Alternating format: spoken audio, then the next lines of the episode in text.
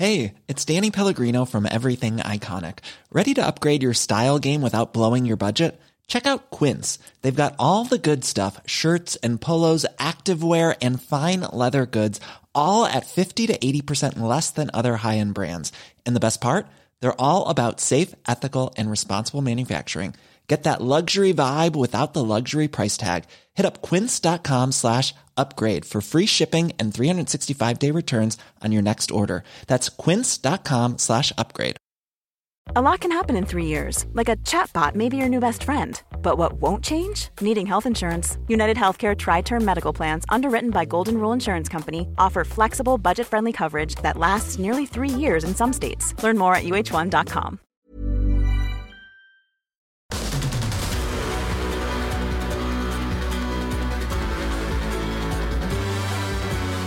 Hello there, this is Talk Sport. Welcome to Fight of My Life with me, Russ Williams, and him, Spencer Oliver. And over the course of the hour, we're going to be speaking to a former boxer about the defining fight of their career. The build up, the story behind it, the aftermath, the lot. Quite a story on the way for you.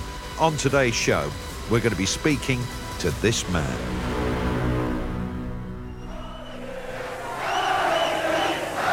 Frenchman Thierry Jacob in his hometown of Calais and with huge support among this 15,000 crowd up against Britain's former world flyweight champion Duke McKenzie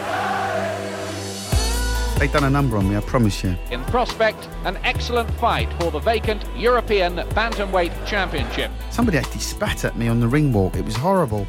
People were trying to slap me on the ring walk. Here's Jacob. Big advantage for him being here in his hometown of Calais. All of a sudden, about four French guys came into my change room, just stormed straight in and was trying to intimidate me. They got me so riled, so ready, so up for the fight. Look at that from McKenzie. He's almost to say to the crowd, I'm not uh, put off by all your chanting. I get back to the corner and I'm ready to jack. I'm saying to myself, I'm not coming out for another round. Well, it's been a bit of a lackadaisical performance by McKenzie and he's caught by a left hook. He looked me right in the eye and he whispered in my ear, he said to me, if you quit, he said, you're beating dinner by candlelight, son. He said, grit your teeth. He said, get out there, he said, and fight. Well, there you go. Before we hear from little man McKenzie Spencer, what fight are we going to be talking about? There is a bit of a twist, isn't there? And how do you sum up Duke as a fighter as well? Well, yeah, Russ, this fight was for the vacant European bantamweight title. Now, Duke McKenzie was a former IBF flyweight title. He was moving up, having his second fight at bantamweight. He was 23 and 1 going into this fight, and it was a fight that Duke McKenzie would lose but he would then say it was a fight that moulded him as a fighter and turned his career around. And he went on to win three world titles at different weights. But this was the fight that Duke McKenzie chose as his defining fight the European bantamweight title. Duke McKenzie MBE welcome to Fight of My Life I really appreciate the uh, the invitation. It's very decent of you, and uh, it's a pleasure to be here. Uh, the interesting thing about the fight that you've chosen, as Spencer was saying in the intro to the show, is one that that didn't go your way. And obviously, we're going to come on to the fight, Duke, in, in quite a lot of detail later on. Do you remember how the fight came about? Do you remember where you were when you found out that you were going to have to go to Calais in France and fight uh, Jacob? Yeah, Mickey Duff, my manager, called me and said, Duke, come to my office. Uh, I've got some good news for you. Uh, I'd been in, inactive for a little while, but he said to me, "I've got you a, a vacant European title fight." I think the uh, the champion before me was a guy called Fabrice Benichou. He vacated the title, and he then matched me with Thierry Jacob, of France for the vacant European bantamweight title. The EBU title was a very prestigious championship to have. It was effectively like a world title fight because if you won that, you knew you was going on to bigger things, onto the, the world scene at least. Now, I was reasonably well schooled boxer, and obviously I'd been a European champion prior to this at the weight below, at flyweight.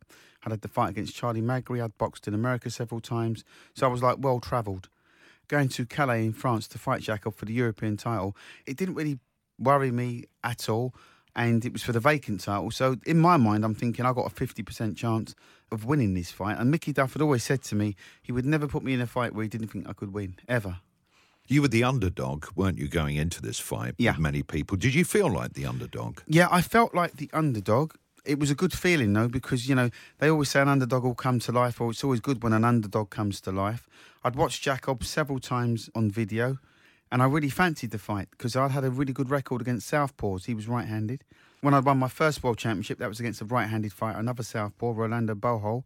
So, in my mind's eye, I was saying to myself, you know, I can win this fight. I had defended the European flyweight title abroad as well, so I, I was more than ready for it in my own in my own mind. But obviously, Jacob had he had he had different ideas, and this fight really shaped my character as a boxer.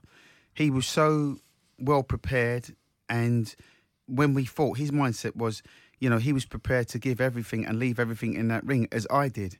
So the build up to the fight was pretty classic. It was a real. They'd done a number on me, I promise you. When the fight was first announced, we're going to Calais. So they've arranged all our transport, they've arranged the hotel, they've arranged where we're going to eat and what we've got to do, one thing and another. So me and my coach Colin Smith uh, was meeting Mickey Duff over there with Danny Mancini over there. We got on the ferry, we got over there, and that's when the nightmare began. They picked us up from the uh, from the ferry, Jacob's people. They drove us around for four hours. It was like being on a Formula One race with Lewis Hamilton they drove us on the motorway. We was driving like a 100 mile an hour, cutting across lanes, you know, nearly hitting cars, bouncing off cars. Four hour trek, and I felt physically sick. Now, there's a distinct breakdown in communication because these guys made out like they couldn't speak a word of English. And we was trying to say to them, you know, you need to slow down or you need to just calm down, you know, because I felt really sick. And bearing in mind, as a professional fighter, I've got to make weight. So I haven't eaten because I don't know what my weight is officially.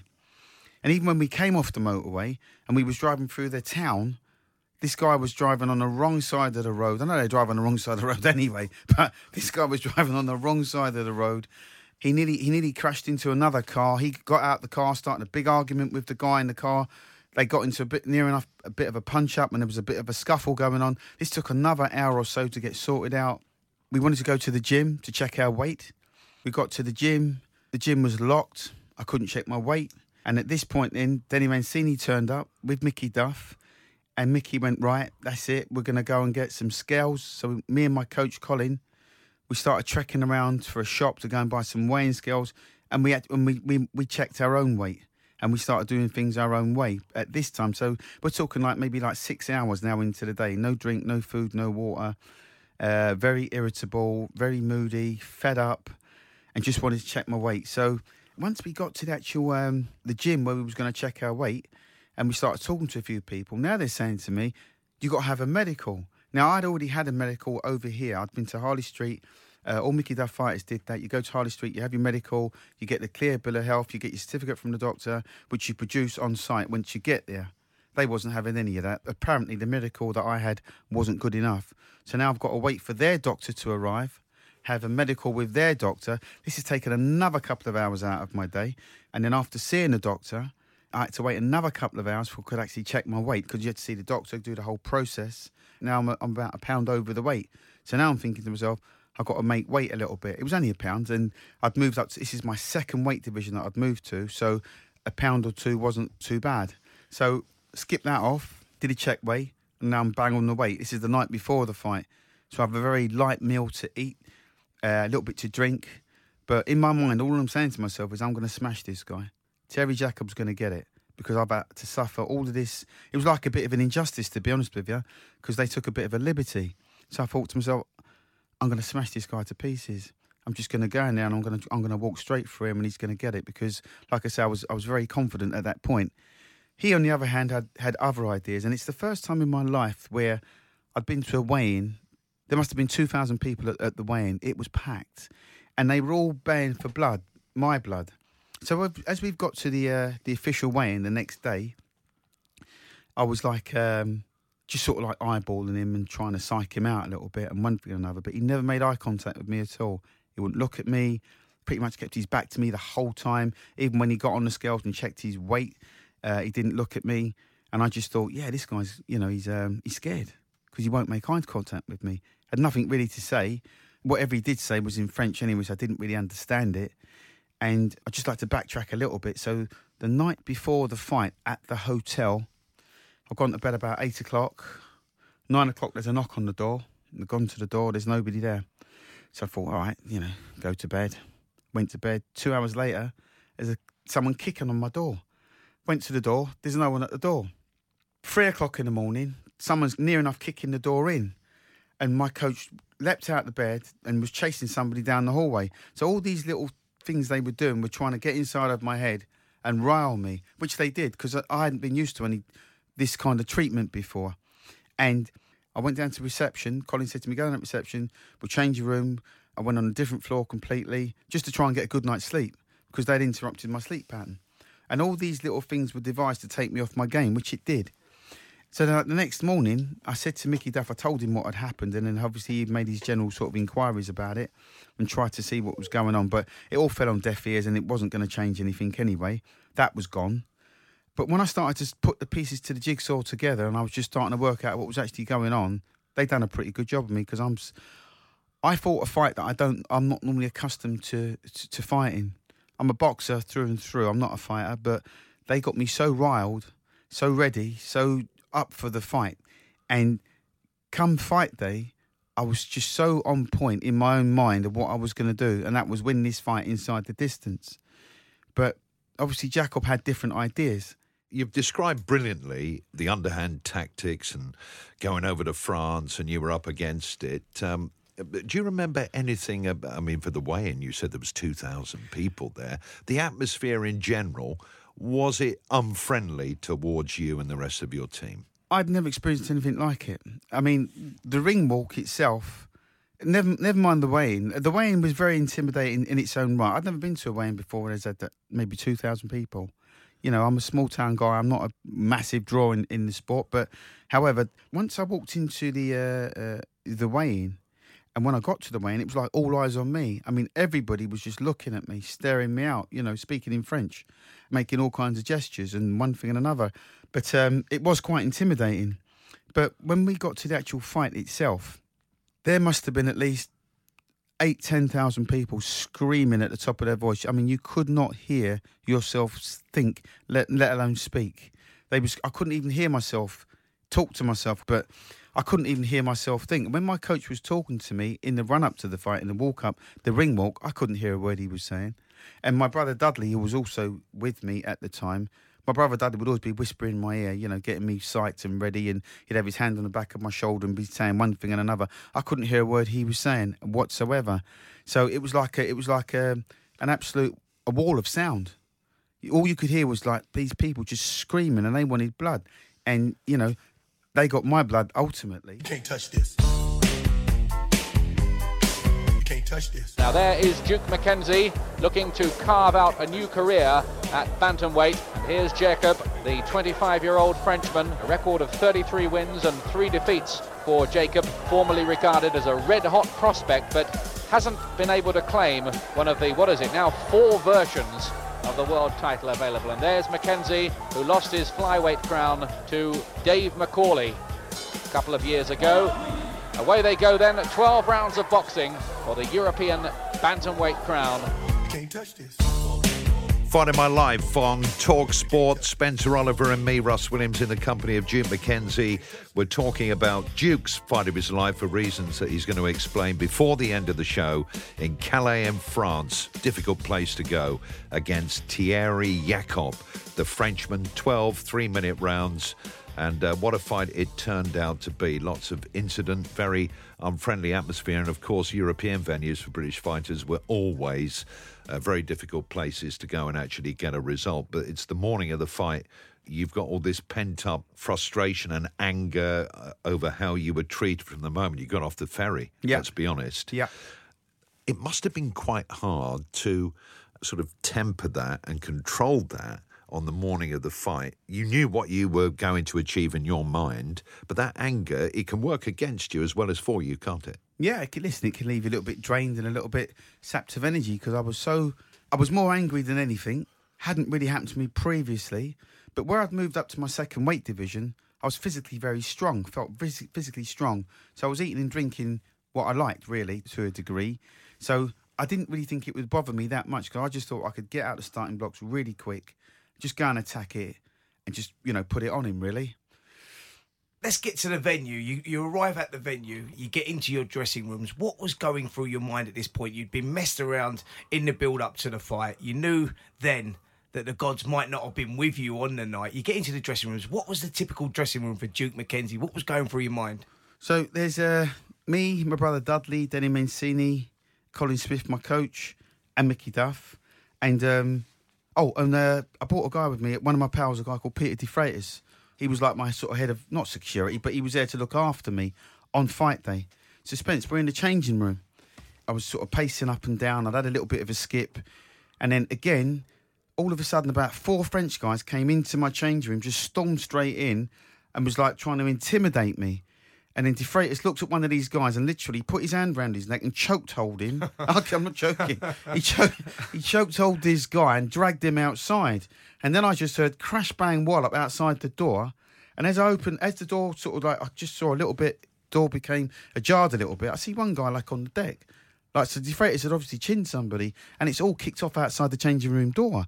Now I'm thinking to myself, this is, it's just, it's crazy. Hmm. It's just, it's absolutely crazy. I mean, this is not a typical thing that happens at a No, boxing thing. no. This would only ever happen, No. by the way, because back in the day, when you travelled to Europe, you know, there was a great saying that we used to say is if you, you know, you'd have to get the knockout to get the win. Absolutely, yeah. You know, and Europe, it was very difficult, more difficult than it is now to win a title out there. So you've got all this stuff going on in the build up. Yeah. You're in the dressing rooms. I mean, did you think at this stage it was going to play a part in what would happen in the contest? No, not at all. I, I just thought to myself, as far as I, I was concerned, I was just going to go out there and I was going to take him out by hook or by crook. I was either going to cut him to pieces or I was going to get a clean knockout or a stoppage. Or there was only going to be one victor in my mind. But you would never normally think like that as a boxer. As No. your, your your boxing style, your boxing personality. That was not the way that Duke McKenzie would normally think. Nah, not at all. Like I say, they really did a number on me because I was fighting. I played into his hands. I really did. But unbeknownst to me, what was going on and what their tactics were, they'd obviously used these tactics before. I was a little bit out of control, for the want of a better word. My mm. mind wasn't really where it should have been because I'm normally very calm, very calculated, very cool in the whole build up. I've had guys badmouth me before, not rise to it.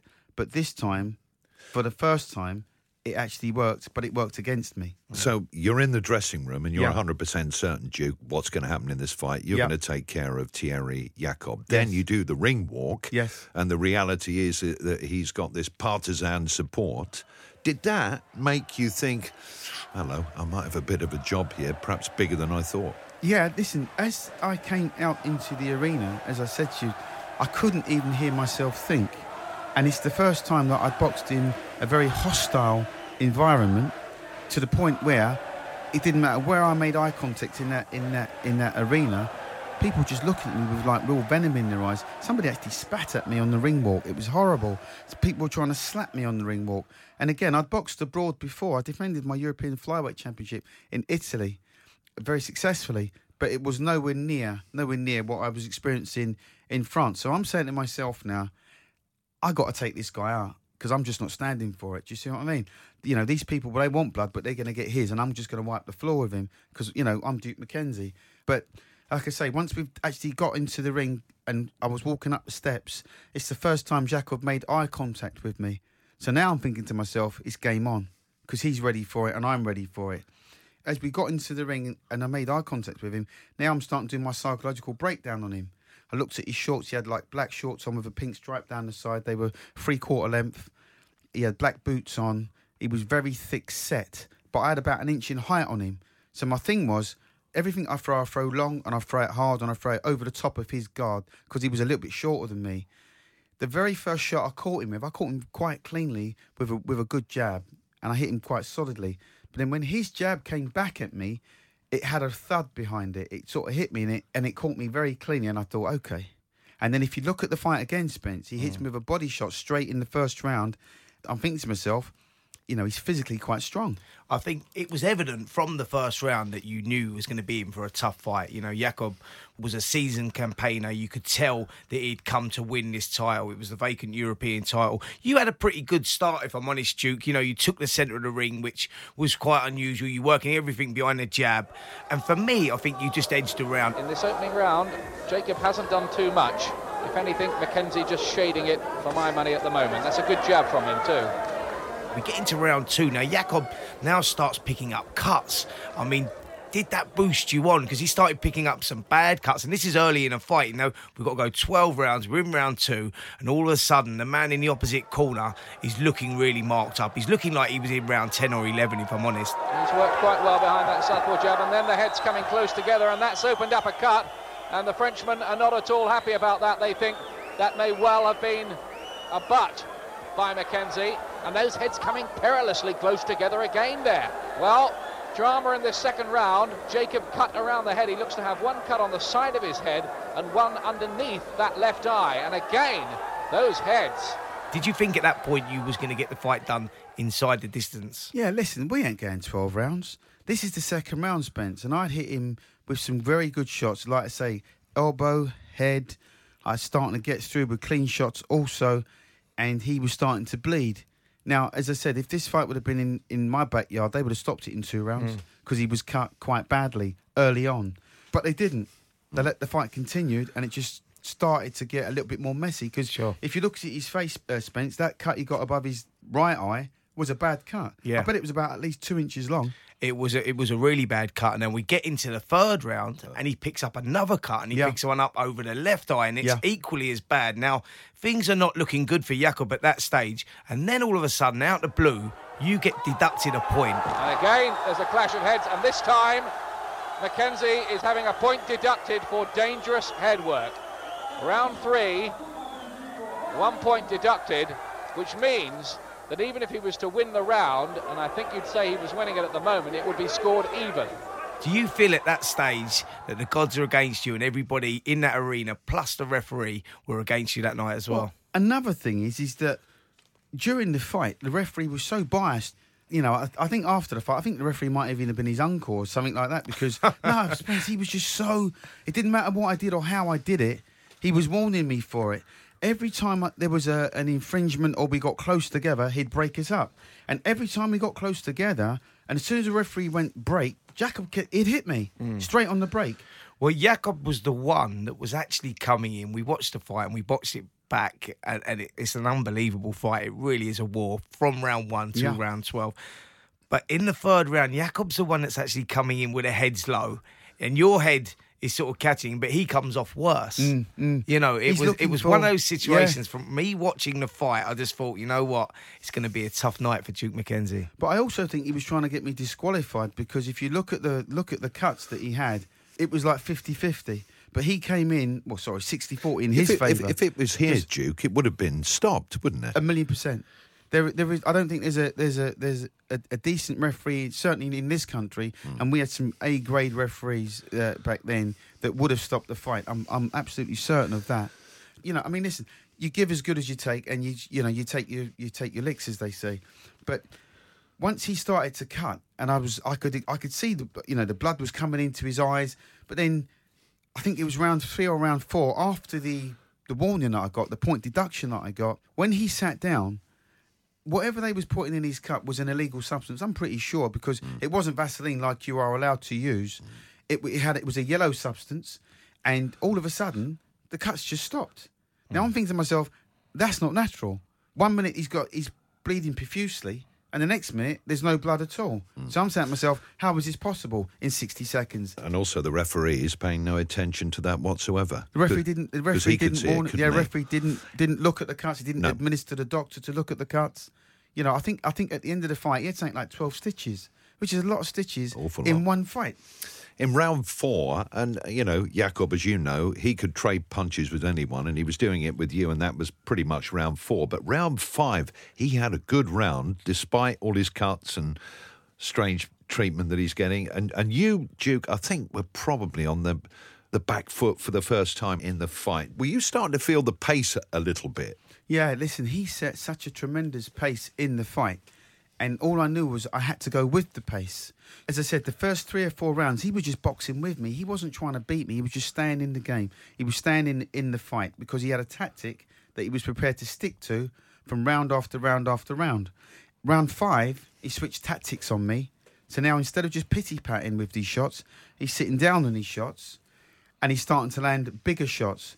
The pace is still frenetic, but I'm starting to I'm starting to get a little bit arm weary because I, my output had been quite a lot, and where I'd been inactive in the run up to the fight, it was just starting to take a little bit of a toll on me. Spence, we're we're up to the end of round five. Share with Duke and the audience how you're scoring it so far. So listen, round five, I've got a good round for Jacob. He, Right. he starts sitting down on his shots, he's gritting his teeth, and it's a real war at this stage. You know, you started well, Duke. Jacob looks like he's coming back. He looked like you're just starting to tire a little bit. And at round six, I've got the fight completely level going into round six. And then round seven, you seem to find a second wind. You seem to start coming back. You're biting on your gum shield. Did you feel at this point that you needed to up your game? At that point, I'm thinking to myself, it's all or nothing. At this point in the fight, round six, round seven, I'm thinking to myself, I got to get him out of there. You know, because it had gone on a little bit longer than I than I had anticipated initially, and I've just put everything into everything that I had. Every punch I was throwing, I was just trying to take his head off with. But again, he was slipping the shots. But now what he's doing, he's changed. He switched his attack. If you watch the fight closely, he starts switching the attack. Now he's hitting me with really good body shots, single shots, and he's hitting me with a body shot, and then he comes over with a head shot. Now he's mixing it up and down, and I can't get out of the way. Do you see what I mean? Because I put so much in, my pace is starting to drop a little bit. I'm not landing as cleanly now. I mean, he hit me on the hip, he hit me in the kidneys, he hit me in the chest, he hit me in, in the throat, he hit me in the neck. He's hitting me everywhere shoulder, back of the head, eye. And now I'm starting to get, I'm, to be honest with you, I'm starting to feel a little bit sorry for myself. Coming up on Fight of My Life on Talk Sport. Mickey Duff lifted my chin with one finger. He looked me right in the eye and he whispered in my ear and said to me, If you quit, he said, You're beating dinner by candlelight, son. He said, Grit your teeth. He said, Get out there. He said, And fight. He said, You can still win this.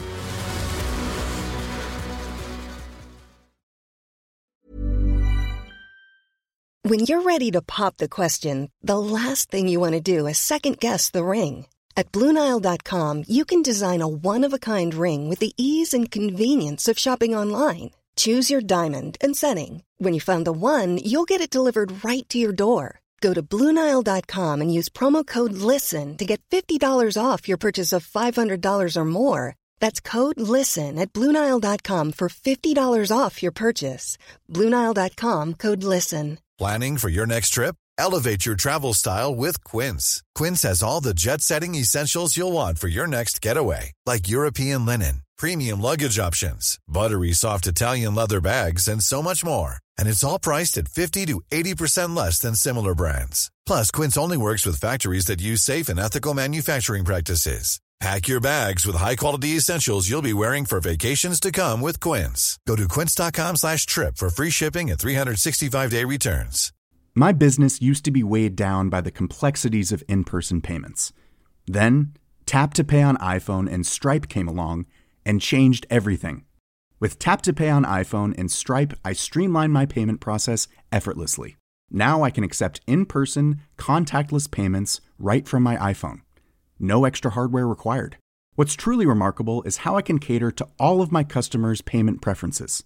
Whether they're using cards, Apple Pay, or other digital wallets, Tap to Pay on iPhone and Stripe ensure a smooth checkout experience every time. And it's not just me. Stripe helps businesses of all sizes, from local markets to global retailers, scale quickly and stay agile. To learn how Tap to Pay on iPhone and Stripe can help grow your revenue and reach, visit stripe.com slash tap iPhone.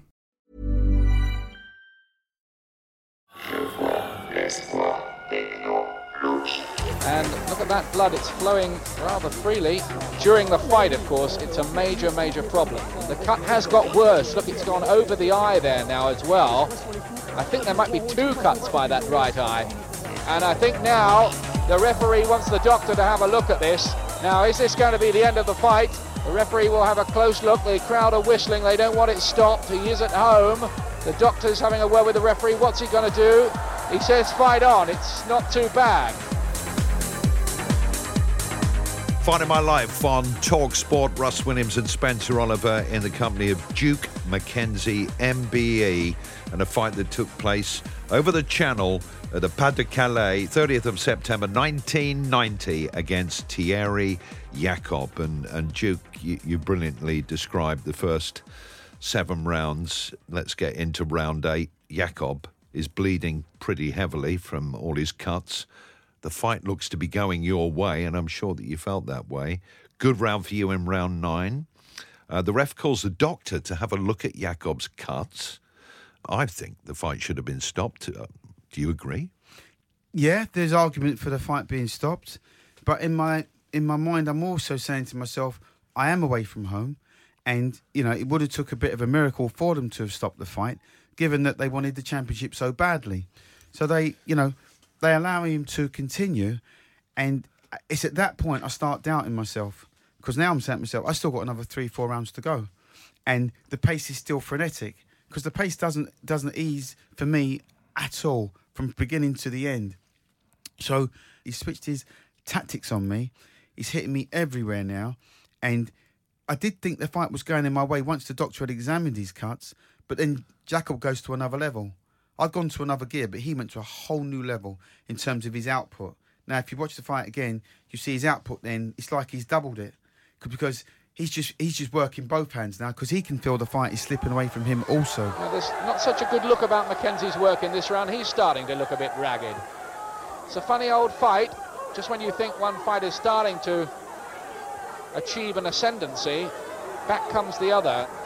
He doubles his output, so that means I hit him once, he hits me three times. I throw two, he throws six.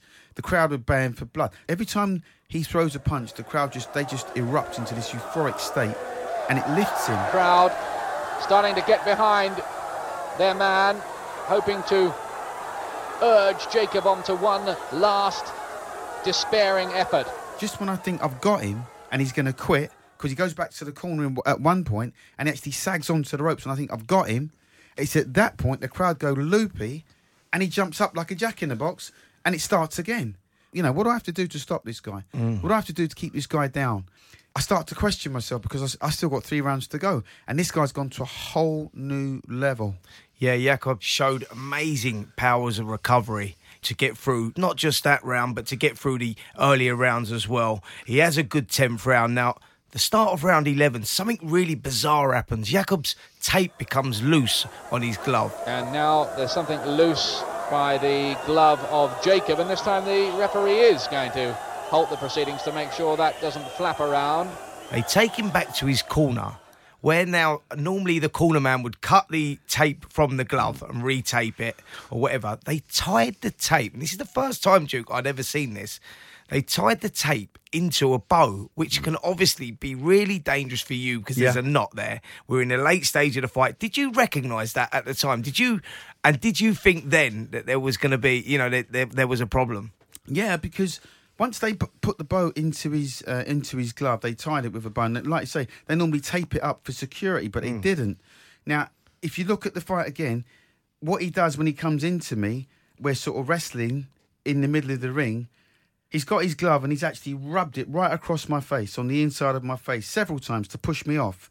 You know, I've pulled him on, admittedly, but now he's he's using what we call rough house tactics because now he's really roughing me up. You know, the head's going in, the elbow's going in. He's hit me in the throat. He's rubbed the inside of the glove on my eye. You know, I'm feeling quite de- a little bit dejected, if, if to be honest with you, because he I can feel him getting physically stronger, and I'm getting tired. I'm getting physically drained. Yeah, you could see in round 11, Jacob had a really big round, and it was the first time in the contest that you, Duke, looked like you was in serious trouble. You go back to the corner. What was going through your mind at this point? You've still got one round to go. What was going through your mind after a torrid 11th round? When I go back to the corner at the end of the 11th round, I'm spent. When I say spent, I mean I've got nothing left. There's nothing in the tank. My legs are like lead. My hands are heavy. My eyes are a little bit sore, a little bit bruised. My head's really bruised. I get back to the corner and I'm ready to jack. I'm ready to call it off. I'm just ready. I'm saying to myself, I'm not coming out for another round. I sit down in the corner, Spence, and I kid you not, Mickey Duff was my, was was obviously in my corner, and I sit down in my corner, I'm feeling really sharp myself, and I think to myself, I'm not getting up. Mickey Duff lifted my chin with one finger, he looked me right in the eye, and he whispered in my ear, he said to me, "If you quit," he said, "You're beating dinner by candlelight, son." He said, "Grit your teeth." He said, "Get out there." He said, "And fight." He said, "You can still win this." Now I know in my mind, oh, I can't win the fight. Mickey Duff knows I can't win the fight. But what I, what he wanted me to show him was I had some balls and I had, I had a lot of character and I could continue in the fight and, and move on, which I did. I went back to the corner. They patched me up. They threw me out for another round, and and I grit my teeth, and I'm chasing Jacob now because I know the fight slipped away from me, but I still think to myself, if I can just nail him, they might stop it. Now, I've been in situations like that in European title fights like that. Now, Duke, when you're at that stage of the fight and things are not going your way and you've had a really tough round, it's very difficult in that short space of time, that minute, to be able to turn that mindset around Mm. and come out for that 12th and final round. You amazingly done that, somehow done that, which is a credit to you, Mickey Duff. But you come out for that 12th round and we're about 15, 20 seconds into the round and you get caught with a big left hook. You go down, and at this point, it looks like you might not get up. Well, it's been a bit of a lackadaisical performance by McKenzie, and he's caught by a left hook. I was saying he'd lost his way in the last couple of rounds. Now that could be vital. Where did you find the powers of recovery? Well, when I went down, Spence, it wasn't even a flash knockdown because as you see, as you see, he threw. A, I had him backed up against the ropes, and I was ju- I was going in to finish him off. But then he switched on me and threw a left hook out of the southpaw stance, and I go bang straight onto it. Hmm. When I went down, the first eyes I could see were my brothers, Dudley. Dudley was in at, at the ringside, and he looked right at me, and he picked up the count for me, and he counted one. I could see him. I can see it now as clear as anything. He went two. He went three. He went four. He went five. He went six. At six, he said to me, "Get up." He went seven. He went to me, "Get up." At eight, I got up, and that's when I knew that I'd beaten the count, but I didn't know where the hell I was. The crowd were absolutely frenetic at this point. It, the, the noise in that in that arena was fever pitch. It really was, and I couldn't hear what was going on anyway. I didn't even hear the referee, but I picked up the count with my brother, and I'd got up at I think it was eight. The next thing I knew, the bell had gone, and the fight was over. You know, I knew the fight was lost because it was one of them situations really that had I got a knockout, I'd have won, but I wasn't going to get a points decision. Well, I I scored that fight, Duke, after that knockdown. So I had, a, I had you a couple of rounds up, and that was probably being generous to Jacob because I knew the result and I was Right. re- re- reliving it. And I did live it with you, mate, because I'd sort of been in them situations and I'd been there before. And, I, and so I knew what you was going through. One question I want to ask you about that 12th round when you went down and you probably knew that things were not going your way because of the build up to the fight, the way the fight had turned out, the way the fight was turning as it was unfolding. What pulled you up at that point when you'd gone down in the 12th? How did you beat that count? just sheer pride. Because all I, what I had said to myself was, you know, obviously if I hadn't been knocked out, I had no choice. I didn't want to stay down or take a count. Not at that point because this is the last round. If that would have happened in round eight, my whole attitude may have been completely different. But it was the last round, and as I said, my brother was there who did the count with me. When I won in fights, my brother won with me. When I lost, he lost with me, and there was a sense of um, I don't want to let myself down, but I don't want to let him down. Because if I cried after fights, he cried with me. If I won, he won with me. That's how we were. So my brother really was my main source of inspiration for getting up during the fight. I mean, it would have been quite easy to have gone down and stayed down, but because he was looking directly at me, as you're looking at me now, Spence, that's how he looked at me, and he was saying to me, "Get up, Yeah. get up, d- just get up." As you said, Duke, um, the bell went in that 12th round. The fight was over. And for both of you fighters, uh, you know, the implications for uh, future steps in your careers, it was very important that both of you uh, had to win this fight. You came out on the wrong side. The, the scoring 118, 113, 117, 113, 119, 114, unanimously in favour of Thierry Jacob. When you heard the scoring with those wide margins, did you think to yourself, well, I was never going to win this fight? No, I, never thought I wasn't going to win. I always thought I was going to win, but because the scoring was so, let's say, off the wall, it came as no surprise when they said it was a unanimous decision to Jacob. I mean, personally speaking, I feel he won the fight, but I still like to relive and watch the fight every now and again. Yeah, you, it was such, it was I, a don't, I don't know why you like reliving that, mate, because I relived that with you yesterday when I watched it, and and it was a grueling fight. It was a tough fight. But the question I want to ask you about this, Duke, is that you was former IBF flyweight champion. This was for the European bantamweight title. You went on to become a freeweight world champion. Do you think that this fight moulded you as a fighter? Yeah, this fight undoubtedly made me the fighter I wanted to become because Had I have not have had this fight, I'm not so sure I would have beaten the likes of Gaby Canizales. I'm not so sure I'd have beaten Jesse Benavides when I won the, the Super Bantamweight World title or even the Bantamweight World title from Canizales. Those fights were equally as hard, but when I had to dig in and bite down and do what was necessary to win, I had the courage and the strength and the mindset, moreover, to do it. So this fight came at such a crucial point in my career. And like I say, what had happened to me in that fight had never happened before. So I've been hurt in other other fights after the um, Jacob fight, but I knew how to respond. We all want to talk about the victories and and you know how we win world titles and, and one thing and another, but it's true to say that it's always about the journey. It's always about how you get to that final destination. That's why I've chosen this as the fight of my life.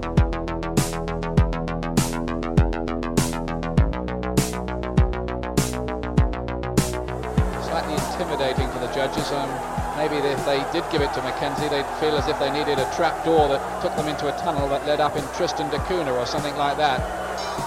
And there goes the bell to end it. Jacob obviously feels he's got the decision, throws his arms up. 118 to 113 to Jacob is the first scoring. The second one 117 to 113 to Jacob. So Jacob has won this. And the third 119 to 114. A unanimous, if in my view slightly lopsided, points decision to Thierry Jacob, who wins the European bantamweight title. It's a fight of my life. Russ Williams and Spencer Oliver with the brilliant Jim McKenzie on this particular edition of the show, the only British fighter to be a world champion at three different weights. And Duke, we've been through in great detail with yourself and Spencer, which I'm sure the audience have loved the fight against Thierry Jacob, even though the result didn't go your way. Um, for you, it wasn't all uphill, was it, after the Jacob fight? Because you tragically lost your brother Dudley, who took his own life at the age of 33. Can you can you just take us through your life at that time? I, it's almost unimaginable, I would imagine. Yeah, listen, uh, right, my, my Dudley, right? We were more than brothers. Uh, I've got five other brothers who I love dearly. You know, to this day, I'm so close with my family. It's ridiculous. But, you know, we've got a good relationship. I've got a sister also that I love dearly. But me and Dudley, we, you know, we grew up together and we left home at 15. We ran away at 15 from my dad, who was a very, very typical West Indian, very violent man, very, you know, very self assured, his way or no way. And my, my dad was probably on the verge when we ran away from home. He was on the verge of doing my brother Dudley some serious harm at that point because my dad had totally lost it. So yeah, we grew up together. We done everything together, and yeah, tragically, yeah, my brother took his life in uh, 1995 for numerous reasons, but none that nobody will ever know. It's something that I have I live with on a daily basis. It's something that I've come to accept, and I think that's also part of the healing. I'll never understand it, but I have to accept it because a there's nothing I can do about it, and b wherever he is, I'm sure one day I'll get there. I'm not in a rush to get there, you understand anymore. But uh, I just feel that wherever my brother is, I'll, you know, we'll meet again one day. And like I say, it's about acceptance. It's not something I, I can never understand it. And it's not the sort of thing where you can just say, you know, it's one of those things. But, you know, male suicide under the age, I think, of about 40 is absolutely prevalent in this country. And it's something which is obviously really close to me and, and my heart. And I just feel that sometimes I feel I have a almost duty of care. This is why my wife hates me so much sometimes because if we go shopping to Sainsbury's or Asda or whatever, she knows I can't go down aisle three and she goes down aisle four because I go on the missing list and I just start talking to people because that's just how I am. Because I always, I always think to myself, uh, if I start talking to somebody, I might be the only person they spoke to for the whole day, and you don't know what's going through somebody's mind. I saw my brother on the day that he checked out, and I never picked up on anything. It's one of them sad, unfortunate incidences that scarred my life, and I will never ever be the same as I was, and I'll never get over it. But there's a part of me that doesn't really want to get over it because, again, that's about trying to just understand what he might have been going through, and because I can't ever understand what he went through, it's a part of my life that I have to live with. But I consider myself extremely blessed because uh, you know I've got people that are around me that do love me and care about me and one thing and another. I'm a family man. I've got three kids. I'm married. I've got a beautiful wife. You know I've got good things happening in my life. So I don't really. It's never going to go away, but I just I manage it. I just manage it on a daily basis. That's all I can do. Duke, you talk about Dudley being at that fight with Jacob and he was at ringside and you was looking into his eyes and that sort of pulled you up. Every And- fight I ever had, Spence. He was at every fight you ever had. Yeah. There's a personal question I wanted to ask you on that, mate. I know Darren Barker went through similar experiences with his brother that he had lost. And um, did you find it hard to continue boxing after that? Was how difficult was that? Right. So uh, after I lost my brother, I'd lost it for a while. Yeah, I was out in the wilderness. I was just totally gone. In my own mind, I was. I don't know where I was. Off with the fairies for a while. But you know, boxing's all I've ever done. Boxing's all. It's the only thing I've ever been successful at. World Championships ain't given cheese. You know, you got to go out and earn it, and it takes a tremendous amount of dedication, resolve, ambition, and desire. So, I've used everything that I've ever had to get to that point in my life where I can be called a world champion. And when it's gone, it's gone. It's never coming back. When you finally make up your mind to quit and walk away from the sport, it's gone. So, in my very, very last fight that I had against Santiago Rojas in Croydon, actually, the fight was over early. I think the first round, second round. But as this kid hit me with a shot, it wasn't the best shot I've ever taken, Spence. It really wasn't. He hit me, I went over, and I just thought to myself, as I was going down, I just thought to myself, once I once I actually sat down on the canvas, because I did, I quit. I'd already made up my mind that was enough. I'd had enough. As the referee picked up the count, I looked to his, into his eyes as you're looking at me now. I thought to myself, you can count to 100. I'm not getting up. I've had enough. Because I was totally sick to my stomach at that point with life, mm. with boxing. You know, I, I didn't really want to be. But was you was you at that stage? You was used to Dudley looking at you in those situations. We talked about it in the Jacob fight, twelfth round. We're not in the first round now. We're in the twelfth round. We've been mm-hmm. through 12, 11 grueling rounds, and your brother's there and he's counting you up, and you and you're getting up. Your mindset had obviously changed from then to when you had your last fight. Is that when you realised it was over? Yeah, I mean, when I was in my very last fight, it was the loneliest place on the world. I really felt like I never had a friend in the world, and it wasn't any. It wasn't that nobody cared about me. I just didn't really care about myself. Do you see what I mean? And Dudley wasn't there. When I was doing my ring walk, it was like um, I could have been anywhere. To be honest with you, I could have been on Mars. I didn't even know where I was or what was going on. Part of Duke McKenzie, the boxer, had left. Oh, listen, the part of Duke McKenzie, the boxer, had, had clearly left the building. I felt pretty dead inside. It's a very strange emotion. It's something you can't really explain. It's only something you can you can experience. I can't even begin to tell you really what my true emotions were and how I coped with those mm. emotions. I can understand people that, that, that, that check out and do things like that because when you hit rock bottom, there's nowhere else you can go. And, you know, you've got people telling you that they love you and one thing or another and showing you that love also. But, you know, for a lot of people, they just can't find, they just can't hold on. But one of the lessons my brother taught me, a very valuable lesson, was how to value and how to love myself. Do you see what I mean? Mm-hmm. So all that I am and all that I've ever been taught, really, I've learnt from my brother, Dudley, who, like I say, had a massive part of my life. Listen, I'm not the only person that it's happened to. It's happened to millions of other guys. Yeah. You know, that lose family members, brothers, sisters, whatever. You know, one for another. But I'm just telling you about my own personal experience sure. and how I, and how I've coped with my personal tragedy, and how in some ways, in some ways, it's it's given me a lot more empathy towards people. You know, I meet people on a regular basis. Uh, I'm a mind ambassador, and I've I've met people over the years that have been in this situation, so I can identify other people's plights. Let's come on to what you're up to now. And I have Yeah. to say, I, I was checking out the website and reading reviews about the Jukebox Gym, Yeah. which is down in the neck of the woods that you come from, Yeah. Croydon Crystal Palace. Yeah. I mean, this is a, a tremendous thing that you've set up there, and you particularly concentrate on kids, giving them a chance. Just share with the Fight of My Life audience what the Jukebox Gym is a great name, by the way, Jim, uh, actually does. Yeah, I've got a, uh, a new gym opened up in uh, my hometown, South Croydon. And uh, yeah, it is called the Jukebox Gym.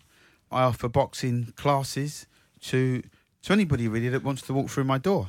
You know, we do everything on a booking system, so it's all obviously on the, on the internet. Sign up online, and I just offer.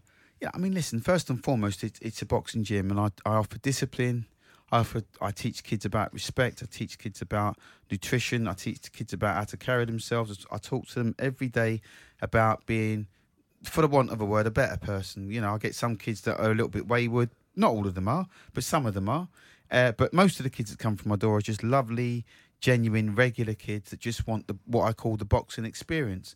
So I'm happy now to pass on my knowledge and my wisdom, my experience onto them and give them you know, a little bit of a fighting chance because you know a lot of kids now are going to school, getting bullied, or you know they're walking home, and you know what this world is like. It's just a crazy place, and they just want to learn a little bit of self defense. So you know, it gives them a lot of confidence as well. But that's that part of the job is absolutely priceless for me. Duke, I think what you're doing with the gym, etc., and what you've done, you know, since you've hung the gloves up is fantastic, mate. I think it's a, you're a credit to the sport. There's one question I want to ask you before we leave you. If you could change anything that happened through your career, what would it be and why? The one thing I will change, there's only one fight in my whole of my career that I honestly thought I won, but I never got the decision. So I, I moved up to my fourth weight division, and again, it's a European title fight. I fight a guy called Mehdi Labdouni. Again, it's away from home in his backyard. I thought I won it.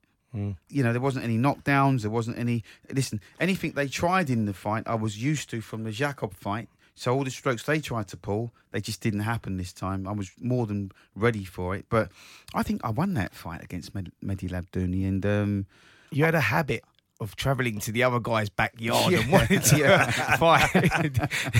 yeah, well, listen, that's where the money was. So you know, listen, Yeah. have gumshoe will travel. And that's what you got to go where the dollar is. And, Love it, of uh, you know, listen, I had a great manager like saying Mickey Duff, so I, I did what was necessary. Duke, it's been an absolute pleasure. Thank you Thank, very you, so much. much for coming very on much. Fight of My Life with myself and Spencer. Absolutely fascinating show. Fight didn't go your way, but a lot of good came out of it. And uh, we thank you very much. Watch this space. Plenty more boxing life stories coming up on Talk Sport. Until next time, from Spencer, myself, and Jim McKenzie, MBE, it's goodbye. Imagine the softest sheets you've ever felt. Now imagine them getting even softer over time. That's what you'll feel with Boll and Branch's organic cotton sheets. In a recent customer survey, 96% replied that Boll and Branch sheets get softer with every wash. Start getting your best night's sleep in these sheets that get softer and softer for years to come. Try their sheets with a 30-night guarantee. Plus, get 15% off your first order at bollandbranch.com. Code BUTTERY. Exclusions apply. See site for details. My business used to be weighed down by the complexities of in person payments. Then, Tap to Pay on iPhone and Stripe came along and changed everything. With Tap to Pay on iPhone and Stripe, I streamlined my payment process effortlessly. Now I can accept in person, contactless payments right from my iPhone. No extra hardware required. What's truly remarkable is how I can cater to all of my customers' payment preferences. Whether they're using cards, Apple Pay, or other digital wallets, Tap to Pay on iPhone and Stripe ensure a smooth checkout experience every time. And it's not just me. Stripe helps businesses of all sizes, from local markets to global retailers, scale quickly and stay agile. To learn how Tap to Pay on iPhone and Stripe can help grow your revenue and reach, visit stripe.com/tapiphone.